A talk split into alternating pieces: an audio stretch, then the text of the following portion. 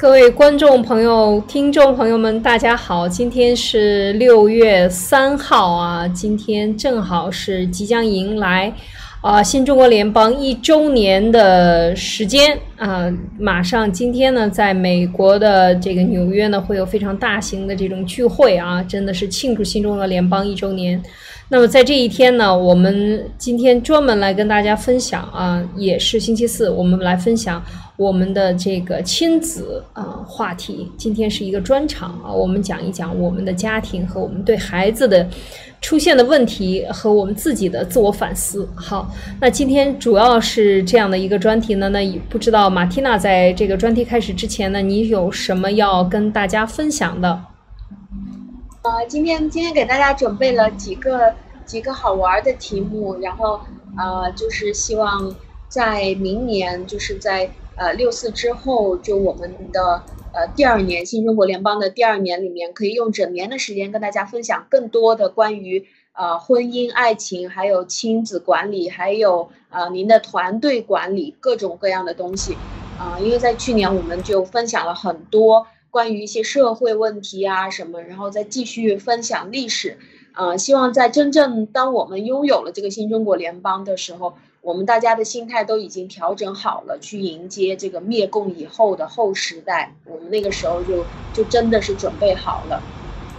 嗯，说的太好了，真的是这样。我们希希望在这个共产党倒的时候，我们自己已经调整好自己的心态。我们已经把我的家人，我们的家人也调整好心态，把我们的生活捋顺过来，变得更加的真正的积极向上和真正的正能量啊！就是带着这样的一个愉快的心情迎接中共的倒台。好，那今天就先就说到这里。那首先有请马蒂拉给我们开始你的分享。好的，嗯，今。昨天录的社的节目里面啊，录的先生很多次提到关于创新啊，就说啊我们太缺乏创新了。那么呃，今天我就想来跟大家谈谈，就是怎么样鼓励你的孩子去创新呢？那我们知道，我们中国中国的教育里面啊，就是中国人对自己孩子的教育和西方的这种教育其实是存在一个很大的区别的。嗯，特别就是在创新力的方面，我们几乎是不培养，或者是创新力非常不足。特别是在我们的教育体系里面，我们可以非常明确的看出来，我们的教育体系特别注重的就是背诵，不管是古代还是现在，都是特别注重的就是这个背诵。然后关于古代的那种什么十年寒窗啊，其实也就是看孔孟之道，就拼命的看看他的滚瓜烂熟的程度，也是在背诵。那背诵呢，就暗示着一个东西，就是这些知识点，它基本上是不可质疑的，或者是你没有必要去质疑它的。它就是对的，它就是真理，你就把它背下来就可以了。那考试也就是考灵活运用背下来的东西，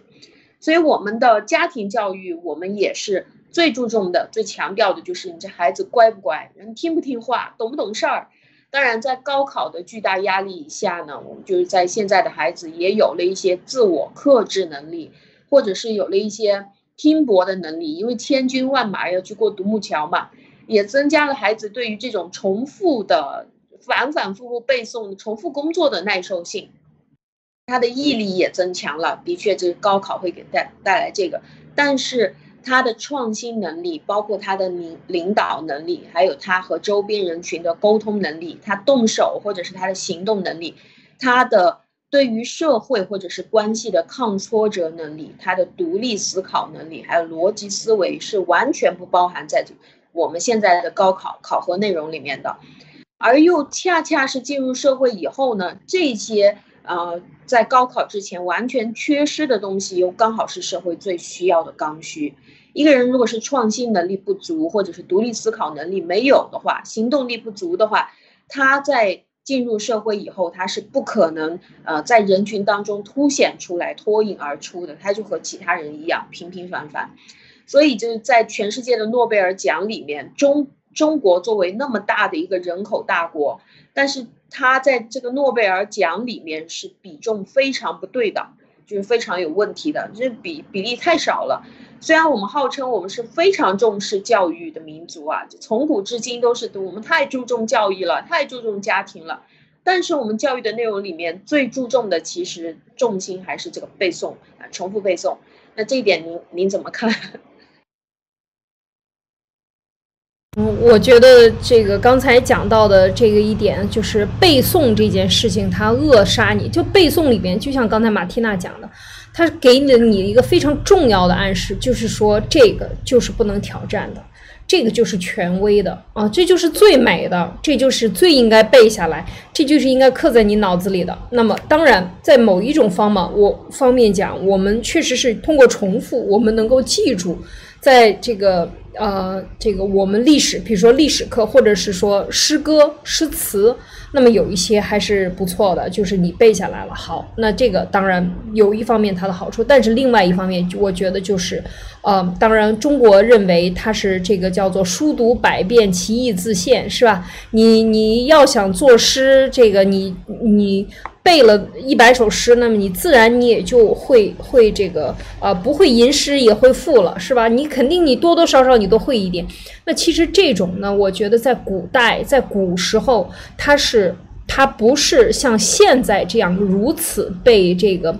这个制度把它绝对化了，在古时候当然也被，但是它也讲究人的这种，嗯，就像道家的这种自由，是吧？你也也可有很多人很放，像 像李李白这样的，他是非常的豪放的，他有很多规矩是不遵守的。那这些东西却没有在你的教学制度中继继承出来，譬如说骑马、射箭，这都需要非常。非常高的这种人体的协调能力和这个，譬如说，就是去用各种十八般武艺。你别十八般武艺，你先来三把武艺，你去练一练剑。你看练一练刀，在这个过程中，你的大脑全方位的协调这些运作，咱们现在其实是非常少的。大部分在高考制度下，把孩子都变成了人人戴眼镜的这样的一个以文考作为主要的社会风尚的，就是等于把这个。科考制度、科举制度极端化了。在过去还有文状元和武状元呢，是吧？现在没有了，武状元没有了。你就是说，你真的是去考，你你文科学的很糟糕，那你去学一个艺术吧。这些都属于很多人叫它偏科，是吧？叫什么什么一。你必须得会英文，小学考初中，你英文不会你就学不了。你必须得会很多一些必须要的这种课程，每个人不都是全科的。所以这个现在的中共治下的这个制度，特别是高考以前的这个制度，把孩子最大的这个创造性的这个抹杀。他说这是我们中式教育，这就是两个字：放屁。根本就不是传统的中国的这个教育，它的是全方位发展的，而且是孔子整天说这个儒家不好，这就是他们把它给极端化了，把儒家里边好的东西没有继承，坏的东西全给你放大。儒家还讲因材施教。不愤，孔子说不愤不悱，不启不伐，就是什么意思？这个孩子自己没有能动性想学的时候，我不会去启发他。你教了也是灌汤，是吧？你等于是强制的这种填鸭式教育，不可以的。他一定要启发式，当他一。不启不发嘛？当他有特别想学的欲望的时候，你再去教他，根据他的欲望的比例来教。所以从来都是讲因材施教，因材施教。为什么过去讲私塾，一个老师带五个学生，他每一个学生都能像自己的孩子一样，把你的所有的个性特点摸得一个透透的，然后来对你进行教育，那完全是不一样的。现在有哪个学校在中共国是因材施教呢？哪个不是因教来？来带财呢？孩子都是根据这个标准框框模子，一个模子里夸夸夸打戳啊，是吧？把你这个东西往模子里一放，啪出来是一个完全就是全社会的大工厂。大学都产业化了，中学产业化，初中产业化，幼儿园也产业化，人人出来都是一个僵尸，这个才是最可怕的啊！当然我说多了一点，讲到这个创新那就更不用说了。是吧？所以我觉得在这个里边，就是嗯，它的这个制度的这个反向的这种抹杀能力非常的强，抹掉你的这个创新能力。嗯，是的，我非常认同艾丽姐的看法，就是呃，那那既然我们已经生活在这样的一个社会里面了，就是我们不要去指望这个社会或者是这个学校来给我们的孩子一个创新能力，那就需要我们如果是当爸爸妈妈，那我们就自己在家里需要鼓励自己的孩子去创新。但是这个鼓励孩子创新，其实也并不是那么简单的，他并不是口头说孩子你要创新啊，哎你多创新啊，并不是这么说就可以，而是最主要的是看。在他创新的时候，你给他什么样的一种感受，或者你给他什么样的一种反馈，你给他制造一种什么样的氛围，是否允许他去创新，这个才是问题的关键。因为比如说一个孩子，他想要跟着父母要零花钱的时候，他就告诉你，啊，比如说他想买一些自己喜欢吃的东西，去跟着孩子一起，呃，其他的同学一起去春游，那大部分的孩子就会说，妈妈。你给我一点零花钱嘛，我要出去春游了，这次能不能多给一点啊？我们要去公园玩。那妈妈说，哎，不行，我我不能给你，我去给你买零食，但是我不给你钱。那么他就耍赖了，那跟妈妈大吵起来。妈，你这样不好，我去告爸爸，我去告奶奶。那或者是说呢，妈妈，我同学零花钱比我多。啊，他我觉得他妈妈真好，这个就暗示说，哎呦，我妈妈给我钱给少了。那还有一些呢，就是说，妈妈你今天真漂亮，哎呀，你累了吧？来来来，我我给你倒了茶，你快喝茶。妈妈，我好心疼你啊，我要给你洗脚。或者呢，就突然过来呀，报告妈妈，你看我今天作业已经做完了，这次老师说我考试考得挺好的。你觉得，哎，怎么今天那么乖？人说妈妈。能不能给我多一点零花钱呀？因为我要去春游了，啊，那么这个这个属于什么？不属于创创新，这个属于常规的小孩儿。那我有个闺蜜，她的孩子上一次我们两个聊天的时候，她就跟我说，她的孩子过来告诉她说：“妈妈，我要跟同学一起出去春游，啊，我们学校组织的，希望你这次呢就多给我准备几块小毛巾、小手绢儿呃。”，然后他提前了几天，反复跟他妈妈说：“妈妈，你一定要多给我准备几块小手帕啊。”嗯，然后他妈就百思不得其解：“哎，宝宝，你你要小手帕干什么用啊？嗯，你们是去哪里玩？我们就是去公园去春游呀，我们学校组织的。那你拿这个手帕干什么呢？”他的这个儿子就跟他说：“嗯，是这样的。”我想呢，就去到那边，到时候我同学在吃零食的时候，我就可以拿手帕来擦我的口水。他妈他妈一听，笑死了。哎呀，你怎么那么可怜呀？哎呀，这样妈妈多给你一点钱，给你买一大堆零食，自己多吃点儿。啊，你然后你吃不完再送给你小朋友一起吃吧。那么作为父母，就是碰到这种情况的时候，我那个闺蜜跟我谈的时候。这这就有一个你的态度问题了。假定你说，哎，你这个倒霉孩子，你学什么不好啊？你怎么学人家玩星际啊？你是怎你在哪儿学的？那你不好好学习，一天到晚鬼点子那么多，那这个孩子的创意就相当于他在做创意的时候就受到了你的抑制，那么他的这种创新就被压下去了。所以，当你批评他，其实就是在扼杀这个孩子创新的一种教育方法。因为他其实，如果你冷静下来，你就觉得，哦，他只是想多吃点零零食嘛，或者是多要点零花钱而已嘛，那就这并不是什么原则性的大问题。但是我们很多的家长，其实就很多时候非常小小的事情，他都要把那个道德仁义的大旗扯过来啊，就开始跟跟着家人说，把这个孩子臭骂一通，或者是把老公臭骂一通。那么我们跳出来看的话，这个孩子他和其他孩子不一样，他可以灵活的运用这种幽默啊，而且跟你就很委婉，他会使用到这种缓冲的方式来跟你要零花钱，说明他的创意，他的点子是非常棒的。那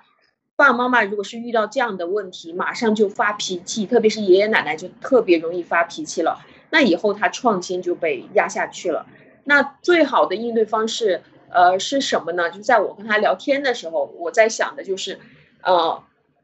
我我们两个想出来办法就是，哎呀，那你倒是蛮有办法的嘛。好，钱呢，妈妈可以给你的，但是你不要乱花。你买什么好吃的呢？你就拍照回来给妈妈看，因为她也有她的手机。那妈妈也要在家里流口水，这个是后来他使用的办法。您怎么看？我我看我觉得很有意思啊，非非常的呃，这个孩子第一就是说他和妈妈，他知道自己希望多有一些要求，但是他又觉得，说明他和他母亲之间的这个关系还是不错的啊。他可以，他可以用一种非常幽默的这样的一种呃方法来跟孩来跟家长要钱啊。我觉得很有意思。就是如果你听到了，如果很正统的这个家就说，哎呀，这孩子怎么能够？你要说就直说嘛啊！你怎么能够就是编 编出这样的话来来跟妈妈要？那有 那就糟了。其实有的时候这些事情不是特别原则性的大问题的时候，完全可以呃，完全可以就是就是说支持他。有的时候你给他一些钱，这些钱你别看很小，它可以支撑他的一个很大的信心，你知道吗？他可以去买一些非常呃，譬如说别的小朋友买不到的，或者嗯。不不那个什么，他可以在买的零食里边，这个这个出一些花招，他会获得别人的一种。哇，你怎么买到这样的一个零食，或者你怎么会有带这样的一个食物？哇，我们觉得你特别棒啊！就是他这个小孩之间呢，他能够获得赞扬和肯定的这个呃东西呢，往往是我们可能呃岁年年数越大越忘记了啊。其实小朋友们之间的这种比较是都是非常简单的，所以有的时候你让他有这样的想法，有他在某种情况下，他可以建立他的一种自信。呃，我觉得是这样的，就像我的孩子也是我，因为我们在海，在这个他当时读的华，在这个华人学校里面读书。很多同学的家长呢非常严格控制孩子，就是教他们要这个很少的钱零花钱，基本上就吃不太饱。而我给他呢就比较多啊，我可能呃别人只带五块钱上学校或者七块钱，我可以有的时候给他十块十五块钱，因为我知道他这个长个子嘛，要买很多吃的。后来我就发现他在同学里边就是嗯。就不一样，因为很多人会求他，会有一些想法呀，会跟他分享一些零食啊。对呀，他有的时候需要用这个东西，就是他吃不了的，或者是他有的时候经常跟我讲，呃，就是他就比较大度，呃，他说谁谁谁今天家里的钱掉了，没有饭吃了。我说那你怎么做？他说我就给他买了一份，跟我一模一样，我们两个坐在一起吃。哎，就很仗义，然后你就会发现他给你回来讲的很多东西，就是在这个基础上，他又发挥了他所能够发挥的一些东西，很好玩儿。马蒂娜，就是这个闺蜜，因为她也是我的同学，我们一起学心理学的，所以她就会玩。她就是妈妈，也是一个超级创新的人啊。她在给她这个小孩钱的时候，就平时呃，如果不是像春游这种情况的话，她就会。呃，直接把这个钱拿来复印给他，他拿那个钱来复印，因为是在家里面嘛，就是拿来呃印刷成为同样的，然后在上面签名，就是哇，今天做这个东西很好，但是又怕他拿这个钱去乱花，然后就跟他规定了，就是一年的时间给他一次，就是在压岁钱的时候就把这个钱给他。也有很多家长也是这样，就是就是发钱给他，然后又不想给他说妈妈先帮你存着。但这个孩子他是没有这种概念的，就是妈妈帮我存着一百块啊，存着两百块是什么感觉？就要把这个东西发到他手上，又怕他乱花，就给他复印。复印完了以后，他拿着啊，就经常拿他的这个复印完的钱来数一数，然后妈妈跟他签名了，然后他就会根据这个孩子的表现，差不多就是到了年底的时候，还会有通货膨胀，然后还会有通货紧缩，有时候这个钱就贬值了。有的时候就升值了，所以他会有很多各种各样的调控办法，就是学心理学的就这样。所以他的孩子也是非常创新，就是各种各样的点子都出来。这个也是要看家家长他的接受能力是否是强。如果是当你孩子冷不丁跟你说个奇怪的话出来，你就觉得啊，这个绝对不行的，受不了的，这个不符合我的我的概念，不符合我的观念，哇哇，马上批下去，这个孩子的创意就开始受到扼杀。那。嗯，那那我今天准备的第二个话题就是，呃，有很多的人就是现在大家都会都会反映说，发现自己在家里面的小朋友就是注意力会很不集中，但是其实注意力不集中在小孩子和成年人拿来做比较的话，这个是本身就会有的。就小孩子不管他是吃饭也好，什么也好，可能我们在吃酒席的时候，我们都还在那边坐着。孩子就已经到处出去玩了，吃饱了就出去，因为他没有这种应酬的概念。但是如果你的孩子是属于注意力涣散非常的严重这种情况，那有的人就怀疑他是不是多动。开始。好，我们现在就来聊我准备的第二个话题。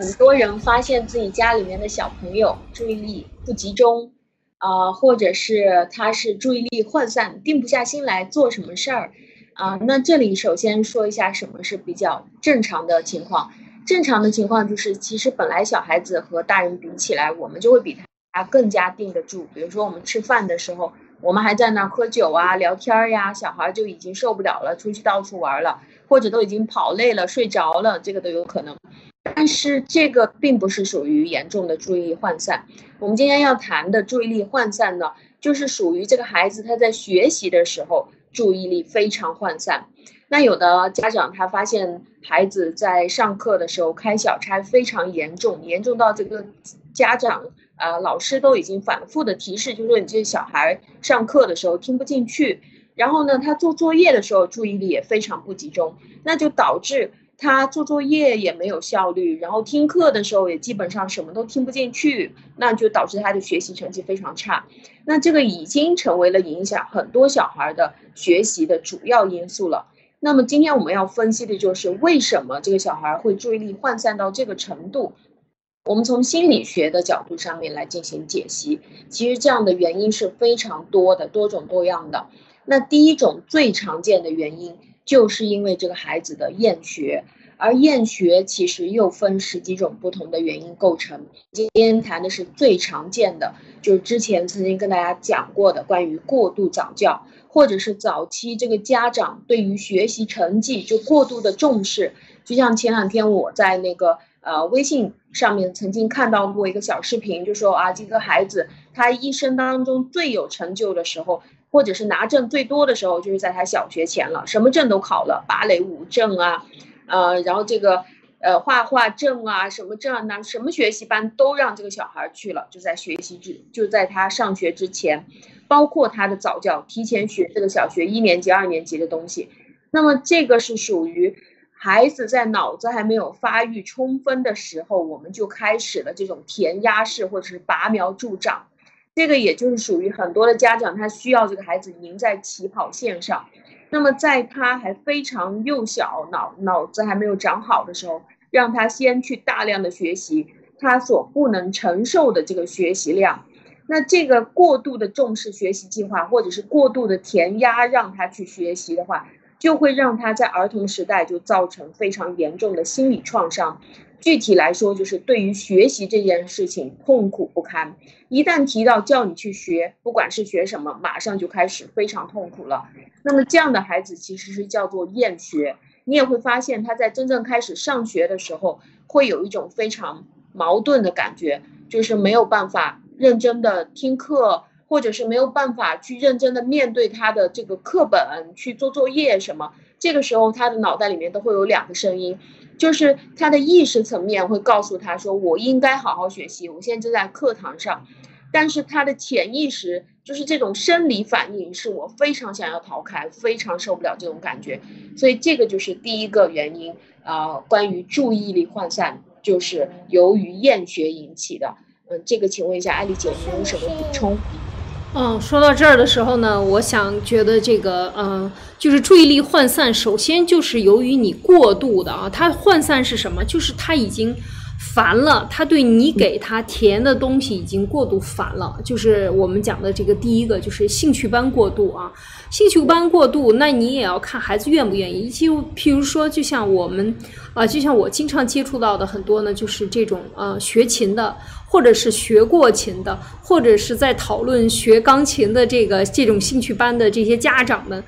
他们就都说，我们也经历过这个。我弹了四年、五年琴，我到现在全部还给老师了，什么都不记得了。哇，我在想，你弹了四年五年，那你的妈妈是怎么逼着你弹的啊？弹了四五年，你都什么都不记得，而且完全对这些没有感觉，就觉得这个呃就是浪费时间等等。就是当他学过了以后，当他已经长成人，他的孩子在在考虑学还是不学的时候，他的妈妈就是这样去反馈的时候，我就我听到了这个呃钢琴班的辅导的这个家长辅导的时候，听到这样的就觉得这就属于典型的兴趣班。他没有这个兴趣，你就不要让他去学，这是最好的。那么你给他增加了过多的这些班呢，其实满足的是家长的虚荣心啊，就是说我们要幼升小啊，幼儿园升小学都要考一堆的证，我的天哪，我觉得简直是。这个拔苗助长，最后就是这个苗就干死了。你把它根儿都拔出来了，是吧？它大脑的发展发育是有一个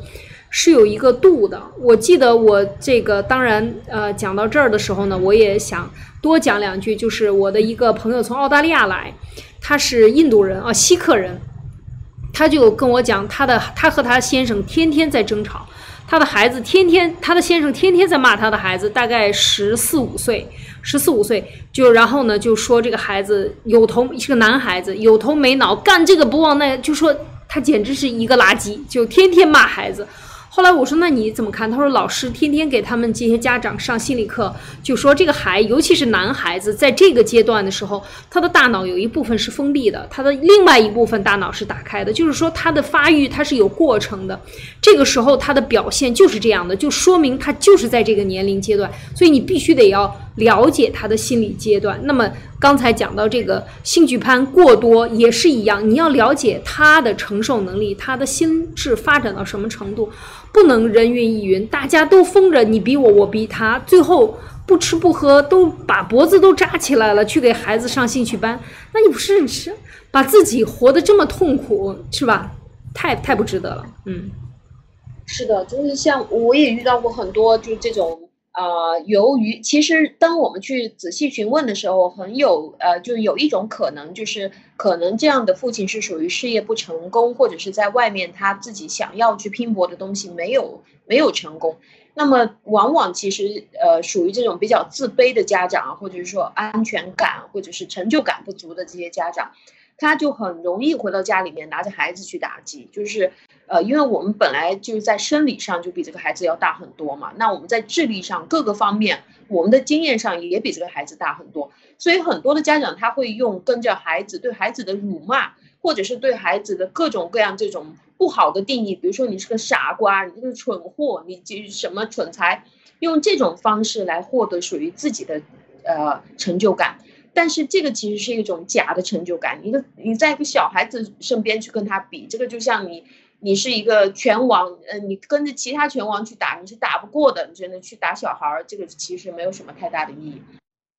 那么第二种非常常见的注意力涣散的原因，又是因为父母的关系不好。因为我们在上个星期星期四的时候就跟大家谈到过关于这种啊父母离异，或者是常常在家里面吵架，或者是。呃，每一天住在家里面，跟着这个外公外婆、爷爷奶奶在一起住，而且是相处非常不好，那个家庭氛围非常的紧张和嘈杂，导致这个孩子一回到家里面就会觉得啊，你这些大人一天到晚鸡毛蒜皮的事情都在那里拼命的吵架，那这个会造成孩子潜意识层面的一种对抗的反应，就是小孩他没有办法安心的待在这个危机四伏的家里，他不知道什么样的情况就会。呃，大人吵起来了，到最后就会带害到他，也会被骂。所以，他其实，在潜意识里面是故意的注意力涣散，就是涣散到他实质上学习成绩已经非常糟糕了，或者是学习一直都是落在最后面。那么这下呢，就给你的家里面造成更大的麻烦了。这个也像中共一样，不停的制造更大的麻烦来让你转移注意力。那么你就是在。你们，当你发现你这个孩子的成绩简直就是在整个年级上几百个人他排在最后的话，那你就觉得哦，这个事情太大了，父母就慌了。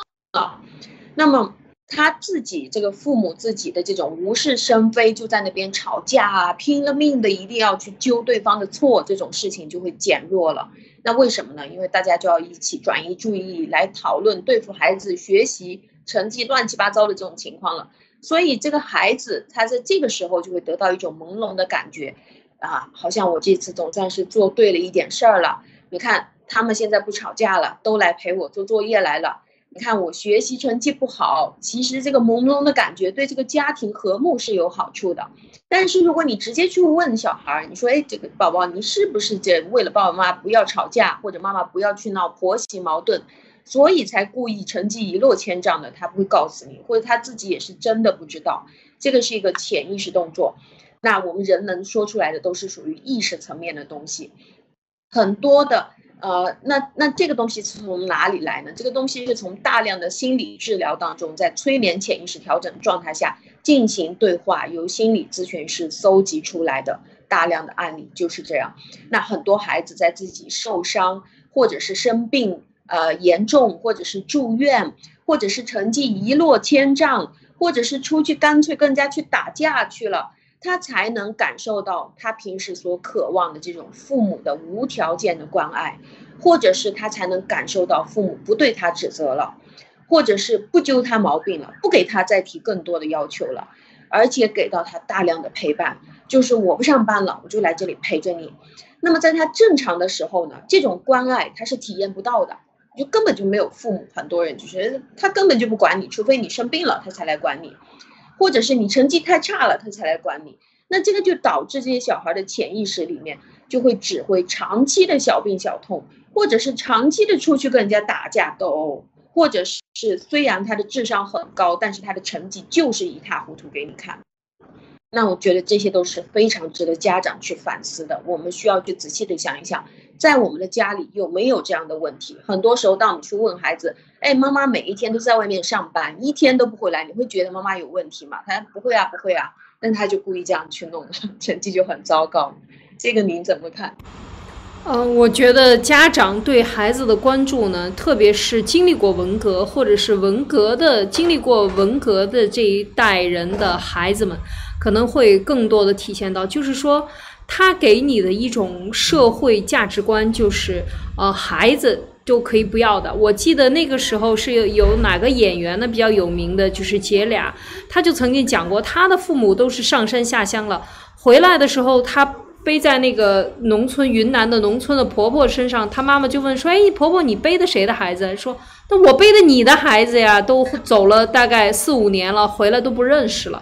就是孩子也不认识妈妈，妈妈也不认识孩子了，就是可以到这种情况。其实那是一代的那个社会制度，普遍都是这样形成的。我觉得我的小的时候，我的哥哥姐姐呀也是这样的，父母都各自忙，一一一个月两个月不回家，然后各每天回家了以后就给你弄一顿饭吃，管你一顿饭吃，都是非常好的父母了。然后谁还跟你谈你的思想呢？那个时候社会那么忙，是吧？大家都是忙着搞阶级斗争呢，是而且最主要的就是社会价值观认为是给政府、给党办事才是有价值的，照顾自己的家庭都是被人所唾弃的，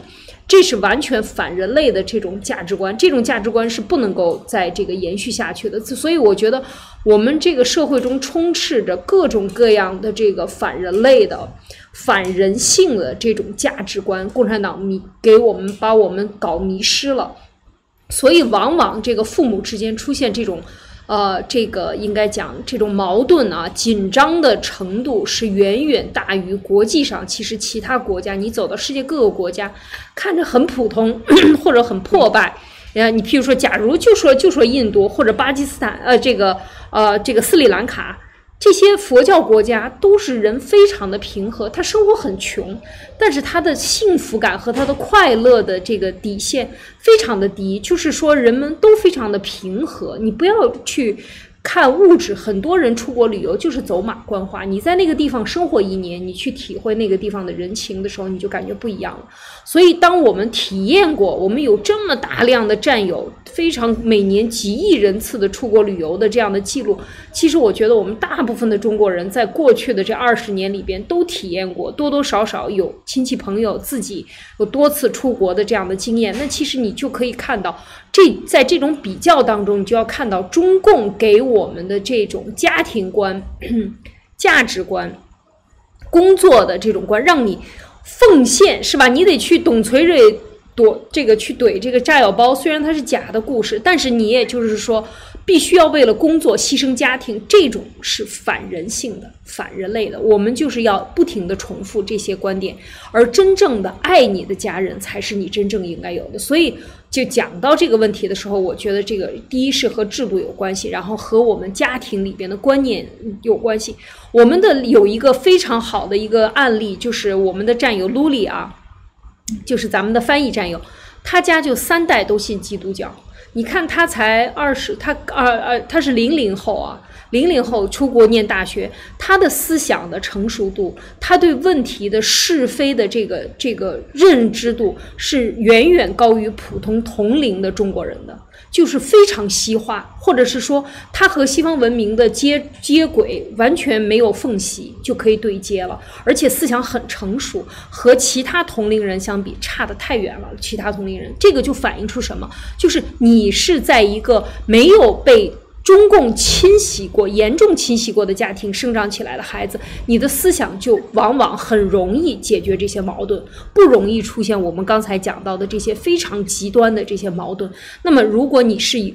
对，就是，所以我们说恢复一个信仰。和恢复这个家庭之间的友爱，然后摒弃掉共产党的这种价值观，我觉得也是对我们家长非常重要的。我们为什么要讲给家长听？孩子可能很小，几岁或者十几岁，那么我们都已经很大了，我们要从自己开始改变。也许是我们的上一辈带给我们的，也许是我们现在还在存留的。这个政府就或者企业里边的这些，或者你在事业单位工作，或者国国有企业单。等等等等，你周围的这些环境影响你的，那么我们就想说，在这个时候遇到这些问题的时候，真的是应该自我反思的时候，去看一看别人，去看一看文明的世界，去想一想是不是可以自我去纠正啊，就是把把对家庭的这种矛盾和对家人的恨，我们之前讲过一个夫妻之间这个离异啊，互相之间。就是你死我活，非黑即白，是吧？一离婚就永远不得见面，就是仇人了。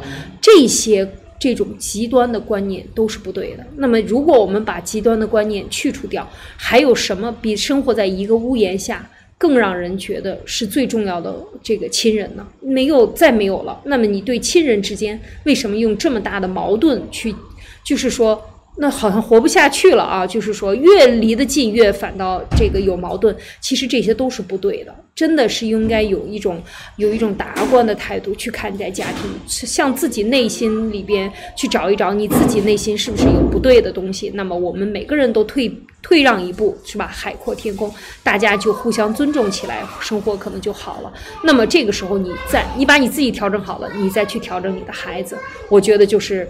呃，就是非常好了，马蒂娜。对，我也是这么看，就是因为孩子的事儿都是家长的问题嘛。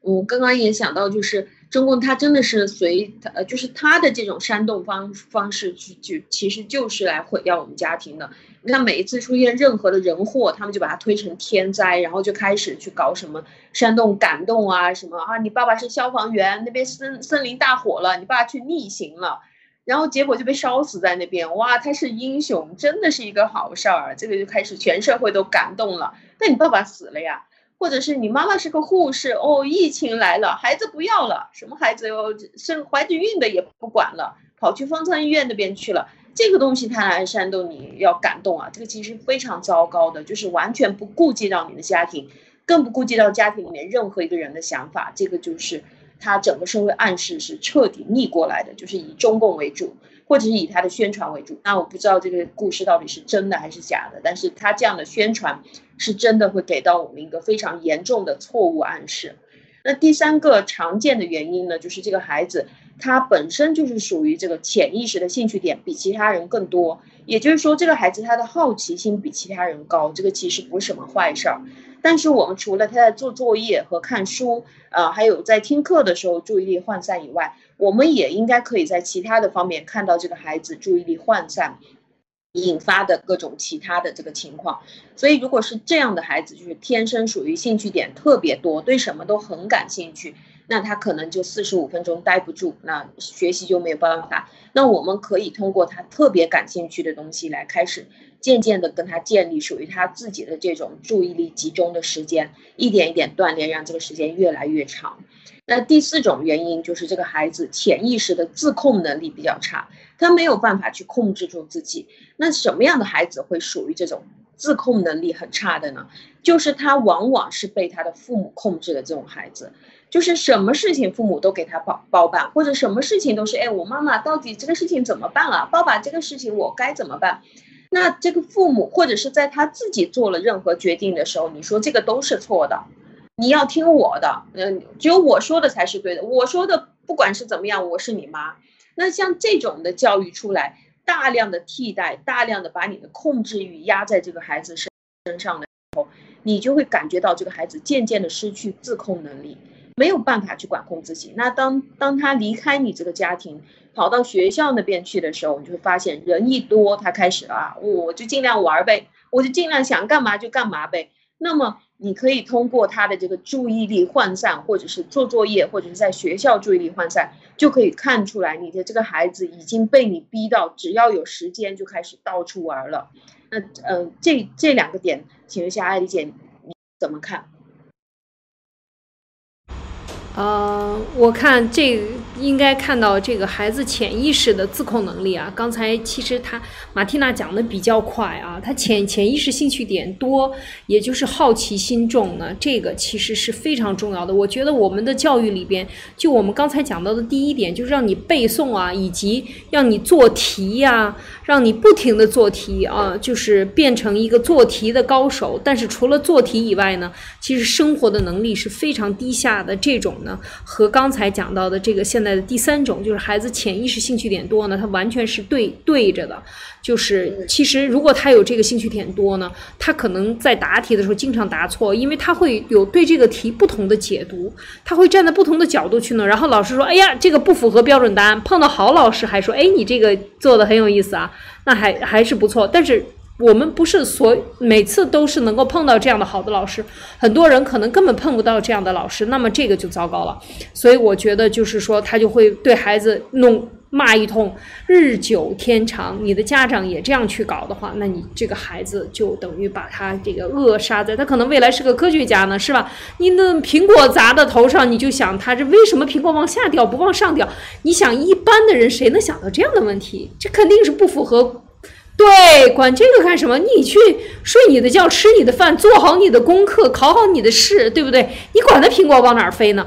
这个这就是完了。其实我觉得这些就是这些点呢，呃，有就是有这个问题。然后呢，嗯，就是在特别是这个统一答案啊，我其实自己就是我就是一个典型的深受这个标准答案考试出来的这样的一个呃所谓的好学生。啊，然后我应该是在大学毕业后一到两年之内啊，我就是开始反思，我觉得这个完全是被这个教育系统给骗了。但是那个时候已经非常迟了。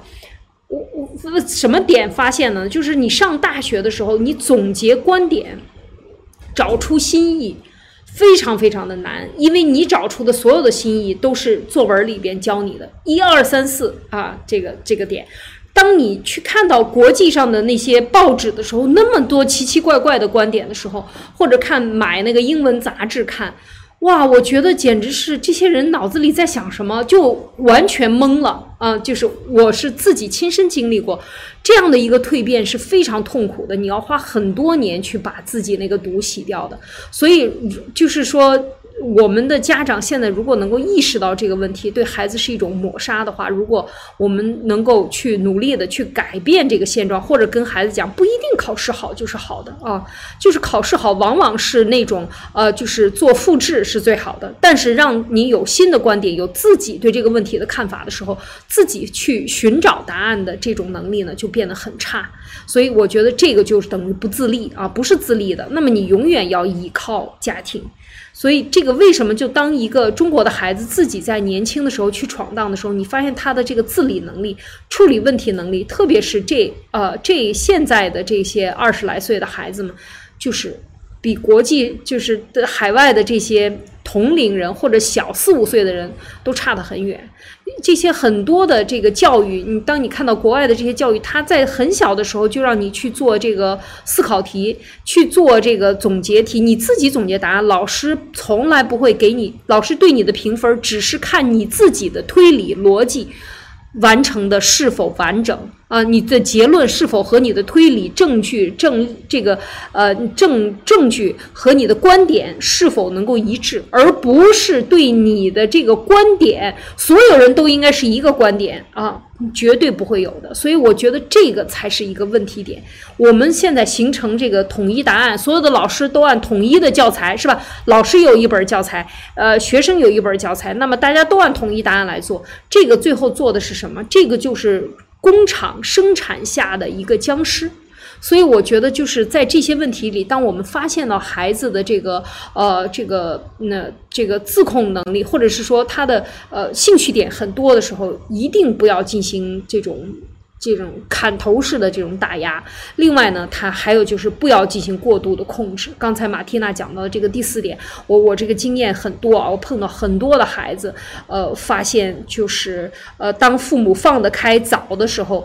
同龄的比同龄的人要成熟，最起码有的时候五年到十年。啊，我遇到过比较父母放得开比较早的，这也是二十二三岁的这个大学毕业了以后在读研究生的这些孩子，就是处理问题的能力，出门就是帮你处理事的能力非常的强。但同样有一些孩子就完全就是连你交代任务都只能是同样的任务，稍微有一点和你交代，这个工作中总是有有变化的，那这个有一点变化就就瞎了。马上就懵了，坐在那儿等你，等你出现了以后，或者给你打电话问你怎么弄，那你你发现就是他的这个呃举一反三能力、处理问题能力就都没有了。为什么？就是他不能够自我控制，或者他因为不能自我控制，或者自我控制能力差而导致的，他也不能。在他长成熟以后，处理好他应该处理好的问题，因为这个问题太多了，处理问题的方法没有教会他，而只是把答案教会他了。答案那只你一生要遇到多少个问题，几万个、几十万个问题，你永远每天遇到的问题都不一样。你要是不把方法教会给他，处理看问题的方法教会给他，不停的控制他，告诉他手把手，天天的攥着他的手不放开，那你就把这孩子毁了。嗯。能够在小的时候，就是如果他可以出错，而而且这个出错又并不是可以危及到他生命，或者是让他感染病毒的，那么就真的是在小的时候可以让他尽量多去尝试，呃，多给他一些机会，哪怕是，嗯，你看到这个东西，你确定这个东西是错的，你也可以让他去试一试，因为就哪怕是我们成年人，我们也是，呃，可以看到身边的很多成年人，包括自己，都是会经常去做错一件事情的。但是如何学会从这个错误当中得到总结，或者是避免下一次再去做，这个才是叫真正最有用的一种能力，就是总结能力，然后把这个事情啊，就下一次避免这个事情的能力。所以很多的家长实在是管的太过度了，就是把自己的这种控制欲，因因为我们在这个中共国的这种社会里面，我们基本上是对自己没有什么太大的控制能力的，基本上都是被其他的外界去控制。因为这个社会它变迁的速度实在是过快了，这就像你每一天起来的时候，当这个政策不断的从头到尾一拍脑袋一刀切，随时改变的时候，就让你失去这种安全感，失去对于你自己原本有的这种呃社会或者你原本有的环境，包括你的家随时被拆了，你你要搬到哪个地方去住了，包括你的行业这个行业不要了。那么这个会给我们带来很大的这种控制欲的不足，没有办法掌控自己的生命，没有办法去做一些长期的规划。那这个时候，我们就把我们的这个控制欲拿来发挥在孩子身上。我没有没有办法控制自己，我们只能听哦，政策改变了吗？好，那我就去跟随。跟不上的话，我就完蛋了。我要做第一个吃螃蟹的。我做不到的话，我跟在后面跟不跟不上下一波再说，那我就失败了，会有这种感觉。那这个往往拿来控制孩子，你的孩子会彻底被你剥夺他控制自己生命的权利，那他的自信就没有了，变成了一个自卑的孩子。到他出去，就像艾丽姐说，任何的事情什么都做不了，每个事情就是坐在那边发慌，哇，怎么办？我妈没在，我我不知道我该怎么说话了，我不知道我该怎么决定了。这个是非常大量的一种情况。那第五种原因就是最麻烦的，其实这个不是什么不良心理问题，这个就是一种生理性的疾病，叫做多动症。它学术名称也叫注意力涣散啊，或注意力缺乏症。也就是说，他的注意力涣散已经走到了一个极端，走到了病的那个极端去了。它不是心理问题了。那多动症到今天为止，在全世界整个世界的范围内，它都是属于一个治疗的难题，它是非常难治疗。以至于是基本上无法治疗的，所以如果是一般性的注意力涣散的话，我们其实是可以找到这个原因，并且是可以去改善它的。那解决的方法也有非常快的，比如说你可以找到你身边最近的这个，如果你感觉你的孩子已经是成绩非常差了，那么你又又一定觉得说我这个孩子就不是我的原因，就是他自己的原因，那你就可以啊。通过找你们当地的心理咨询师来给这个孩子做潜意识层面的调整，也就是去掉他原来的那些啊儿童时期的那些创伤啊，或者是那些病根啊。通常讲就是催眠。那你找到当地的心理咨询师来帮助他。如果你这个孩子他是一个多动症的话，这个就非常麻烦了。那这个在医院是可以确定的。那么他的注意力高度涣散，根本没有办法去集中注意力，这个是病态的，他就需要去。吃药，然后加上专业的心理治疗师高强度的潜意识调整，至少是几百上千次。那这个治疗是以年来计算的，很多的孩子要治好的话，可能就是五年、十年、八年这样的时间。所以今天我们的直，我们的直播，我们就不谈这些高难度的，或者是我们搞不定的事情，我们只谈一些有意义的，就是啊，很多的家长没有注意到你的家庭矛盾。很多会导致，或者是对孩子冷漠不关心，你的孩子不敢说，会导致他的注意力涣散，学习没有办法好好的学下去，或者是就像艾姐说的，当他对这个学习是非常不感兴趣，或者是啊这个教育体制的这个问题给他带来的这个东西，而你又不想让他离开这个教育体制。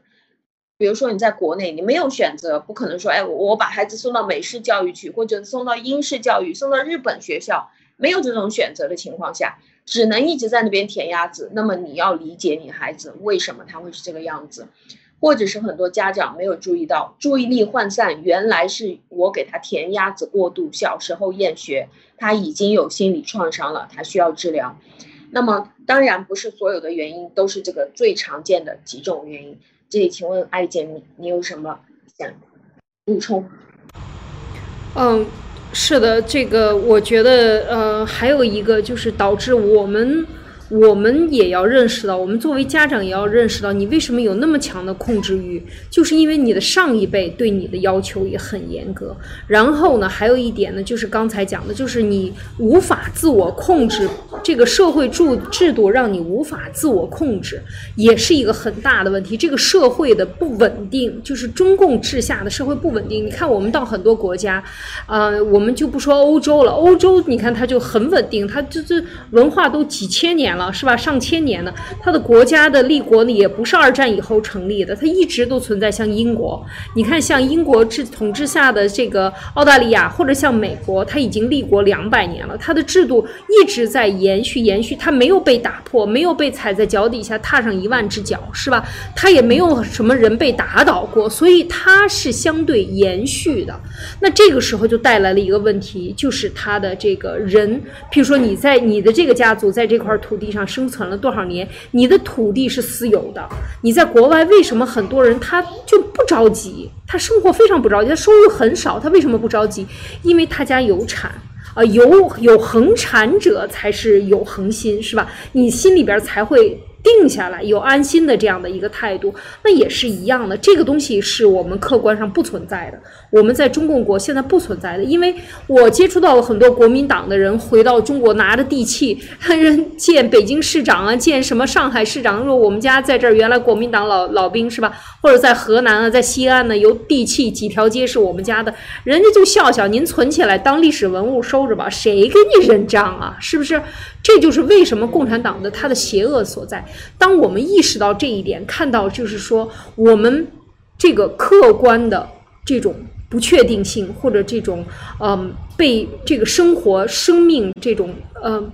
这种流动性太强了啊！你看，像日本很多人进了一个公司，可能一辈子就在一家公司里干。那你说你让他去着急、拼命的、疯狂的去这个在家里边这个很非常糟糕，那可能他也工作有压力，也有可能，但是。大部分人他有一个稳定的、恒恒定的社会制度的这样的一个保障下呢，他的心态是非常好的、非常乐观的啊，这个也是有很重要的作用。所以在这一点上呢，我们看到自己的问题的同时，我也想说，我们中国人为什么在香港啊，以前的香港。在以前的台湾，在以前的海外，在美国或者在世界其他的地方，哪怕是二等公民，他生活的都相对的自由，他有一个非常的和善的人道的这样的一个观念，而在中共国，很多人没有了，这个就不是我们的原因，这就是中共的这种邪恶导致我们的生活的不确定性，或者是生活无法自我控制，我没办法掌握我的命运。或者我根本就不知道我的房子今天在，明天就要拆迁了。或者我本来盖的好好的，我们看那个北京昌平的这些呃房子是吧，都是养老的房子，几百万或者有的是上千万的房子，说推土机就给你推了就推了，很多人还是。是个官宦，是个中等官官员的家人吧？那谁给你买账呢？所以这就是说，他的这种随时变化，而且不允许你有财产，然后随时搞死你，让你的这种外部生活外部的压力非常的大。然后呢，无处排泄的时候呢，回到家里就变成了把你的这种压力释放在你最亲近的呃亲人身上。这个其实也是一个怎么讲？我们有意无意的在做这样的事情，很多人都是有。这样的习惯，在外面看着很风光啊，出门都是和老板啊谈，回家里一接老婆电话，就你等着啊，您凭什么给我打电话？我这忙着呢啊，你别跟我这捣乱什么什么的，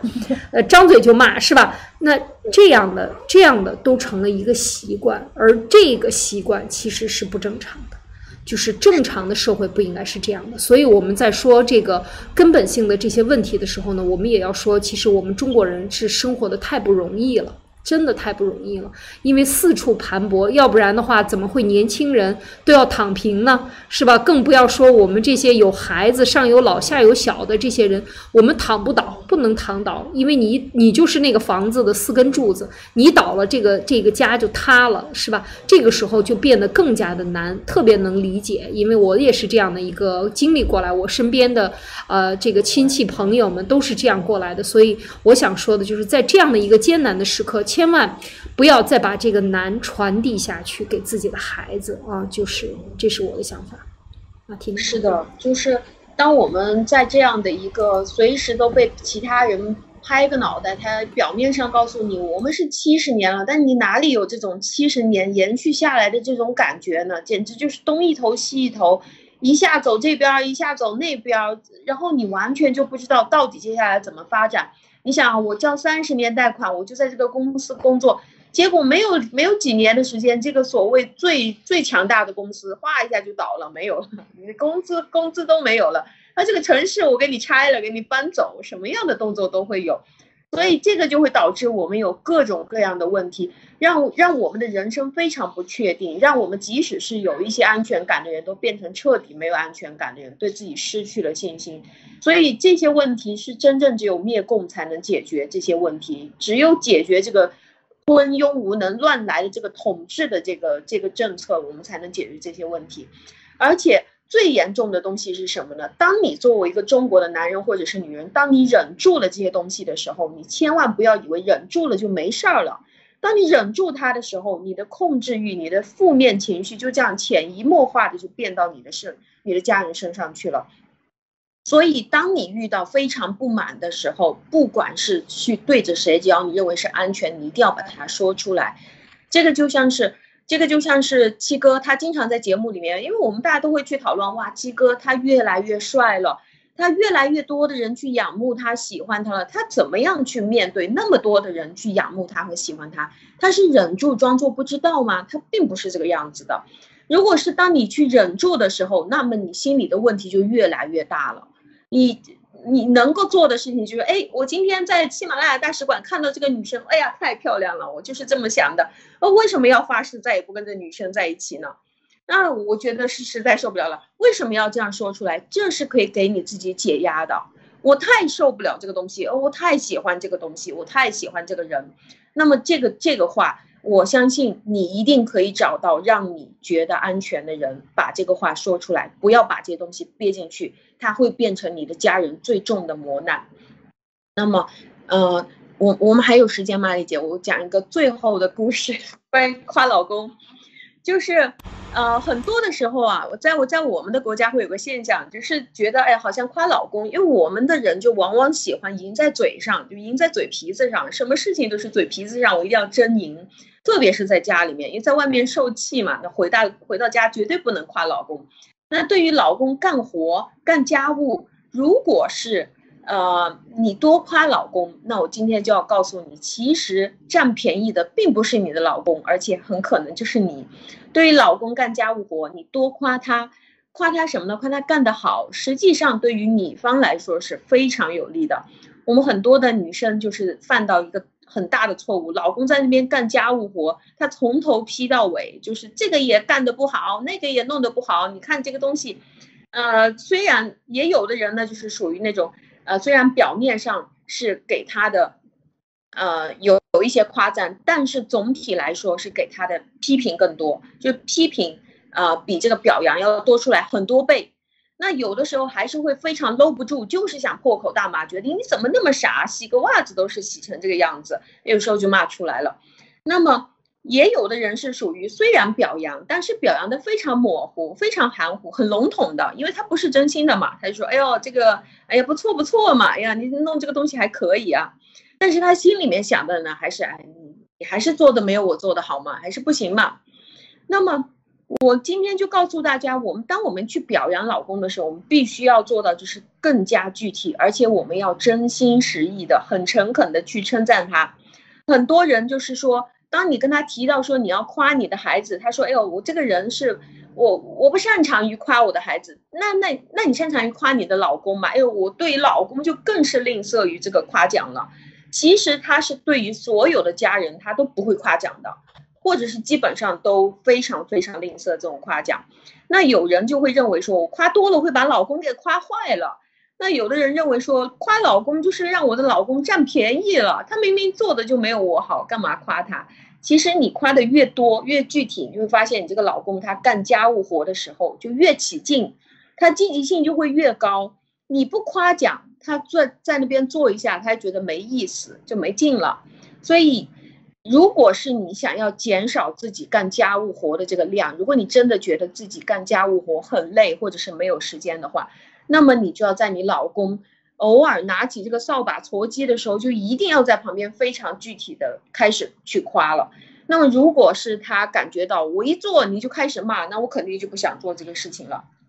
那么对于老公干家务活，一定要多夸他干的如何如何好，干的如何如何比你好，这是最好的。而且一定要具体化、细节化，要认真、诚恳，然后心服口服的夸他。有人说怎么夸？那么就是具体化的形容说，你把这个事情做得多棒，或者是你可以说这个事情是我做不到，就我的老公做到，要告诉他这个东西很多很多时候我们在外外面夸领导是会的，或者是夸会夸夸我们的闺蜜啊什么也是会的，那我们就拿跟着领导拍马屁的那个阵势过来去夸老公，其实就完事了。特别是那些女强人，就是像我这样子非常不喜欢做家务的这种。那每一天我做很多的工作，我就一定来不及收拾了。我要做的事情是什么？就是夸我老公。我就是希望他今天就没有听节目。那么建议你要从夸老公入手。那么呃，怎么夸呢？也可以是夸的非常夸张。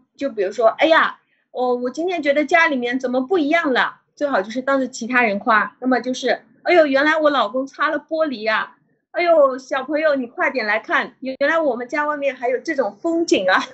哎呦，怎么擦的那么干净？我们家院子外面原来没有雾霾啊！啊，那么就哦，现在我可以坐在家里面，也可以看到外面的美景了。把它夸的夸张一点。呃，所以对于夸老公您怎么看？这个这个，我觉得啊，这个首先说一点啊，就是。母亲或者这个妻子啊，这是社会的，我们以后有机会聊女性啊，就是我做了很多的对于女性的这个书的和这个家庭的研究。我是这个过去二十多年啊就没有停了去观察女性在家庭里的这个重要性，它是非常非常重要的啊。这个女女性她基本上就可以讲不是半边天。是整个世界都是在妈妈的这个怀里长大的，然后在这个这个丈夫他能不能行，或者他未来的成就，可以讲就是这样的一位呃妻子，他给他足够的信用、信任和支持。他就可以在外边做事，那在家里也是一样。刚才马蒂娜讲的是做家务哦，这个很重要。很多人大男子主义，那南方的，比如说是可能你运气好找了一个上海的，是吧？上海的先生，你可能他那个做家务做得好，做做饭也好吃，是吧？但不是所有人都这么幸运啊，有幸运呐，那有的可能就不行。那那这个时候他做了一点，你甚至在你的共同生活中你是可以培养出来的，你可以把这些习惯培养出来的。比如说他已经洗衣服，你说哇，你洗衣服，那我来晾吧。然后如果是衣服他晾了，你说哇，你衣服晾了，等一下我来收。如果衣服他也收了，你说哎呀，你放在那儿不要动了，我等一下我来叠，因为你这个很重要啊。你你你，比如说这个，可能有的人不是每天你要在这热带的，你每天都要洗衣服的，洗很多衣服。那么这个时候就是说，他往往这种力量，夸奖的力量，他比你给他钱，比他什么这个力量更重要。这就是互相尊重，呃，我觉得这是一种互相尊重，而且就是要看到。更多的看到别人的优点，或者是说更多的降低自己的期望值。有的人家里边是非常干净的，你你你在结婚之前，你家里什么规矩都好好的，做事情什么都干干净净、整整齐齐。结果你找了一个先生，乱七八糟，什么衣服都叠在一起，哇，那你就从一结婚开始骂，骂到你们离婚了算。那这个东西你就在想，你就要想什么是最重要的？你骂他，然后让他。更讨厌叠衣服，还是你跟他一起慢慢的手把手，就像我们手把手教战友一样，慢慢的教他叠，是不是？然后每天夸奖他，鼓励他，你就把他当成战友，或者你就把他当成一个呃。比较没有什么利益关系的一个同事啊，你你如果是那样，你又怎么样对待他？你可能要求就没有那么高了，降低自己的要求，降低自己的要求，一定还要降低自己的要求，因为你首先要做的是接纳，因为他已经是你的亲人了，对吗？他和你的亲人，你的孩子也是你的亲人，你的你的你的老公，虽然你们是不同的地方走到一起来。肯定是脚和鞋子刚开始穿的时候是磨的血肉模糊的啊，肯定是会流血的，会胡瓜错皮的，因为这个磨不不不一样的习惯嘛。你们是不同的地方，也许天南地北啊，东边西边，不同的城市，呃，不同的家庭，都一定会有各种各样的饮食习惯。他喜欢吃辣的，你喜欢吃淡的，你只要一炒辣椒，你就骂他，那完了。那你们就等着离婚吧？那肯定不可以这样。你要解找到解决办法，就是首先要做到的是宽容，然后呢，就是他做的好吃啊，他打扫的好，嗯，衣服叠的好，又去洗衣服了，哇，太棒了！今天又拿去，到周末又想起来去帮忙这个收拾屋子了。那你一定要这个鼓励啊！我觉得特别是女性，嗯，作为女性一定要主动一点，就是在家里边千万不要这个呃觉得自己高，一定要记住这个和善呢是来自每个人低一下头，然后往后退一步，家里面就和善了。所以就是和和睦了啊，就和睦了。我觉得是这样的一个关系。所以我觉得我们嗯，如果女性都变得更加的这个嗯叫做贤惠啊。在家里边更加的贤惠，不管你在外边喝风这个呼风唤雨多厉害，你回家你到你家里的角色就是一个妻子，那你就应该做好你应该做的事情，没什么可商量的，没有人不能够说啊你我怎么样，我我都干了男人干的事情了，那我回家那男人干我应该干的事情吗？那你这个思想就是错的啊，那就是说，所以我觉得就是嗯，从我是从另外的一个角度来来解读这个，我觉得女性很重要，所以。嗯，可能要求更高一些，因为真的女女子就是这个世界的摇篮呢，太重要了。毁掉三代人，或者她可以成就三代人，这个女性真的非常的重要。她所涉及到的，她上面的公公婆婆，还有她的孩子，还有她下面的这个孙子啊，包括她自己的老公，其实。这个和他在生活当中的态度都是非常重要的。所以不要认为夸老公是老公占便宜，其实是老公吃大亏。为什么呢？怎么样去做得到？说我真心实意的觉得我要去夸他，因为行为心理学它里面。呃，有一个动有一个东西，行为心理学就是说，我当我们做了这个行为，当他做了这个行为的时候，我们就需要给他通过强化和惩罚，去把他的这个行为固定住。当他做的不好的东西，马上就要批；做的好的，马上就要固定，就是用强化和表扬、夸的方式。那有人说，哎呦，还好，今天我呃，老婆没有听你们的直播。如果是。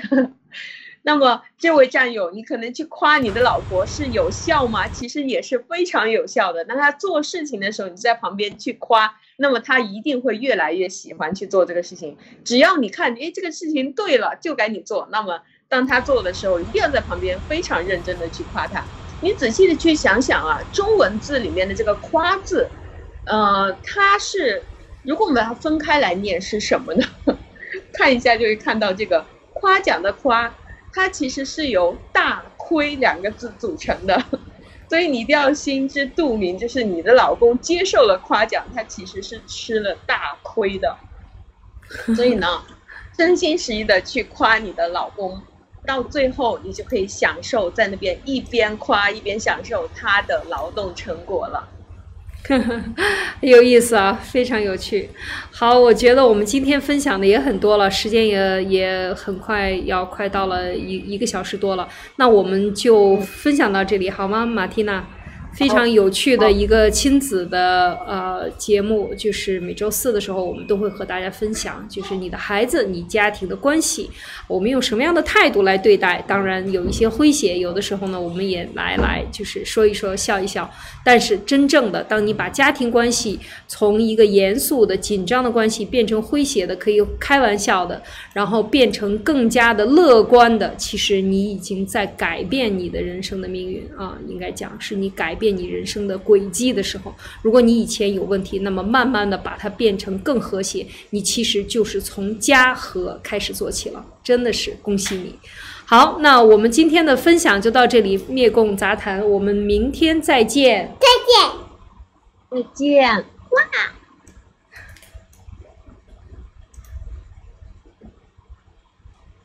咯吱咯吱咯吱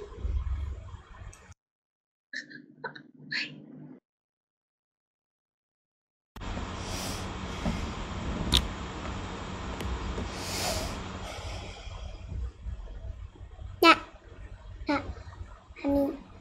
那，那，还没。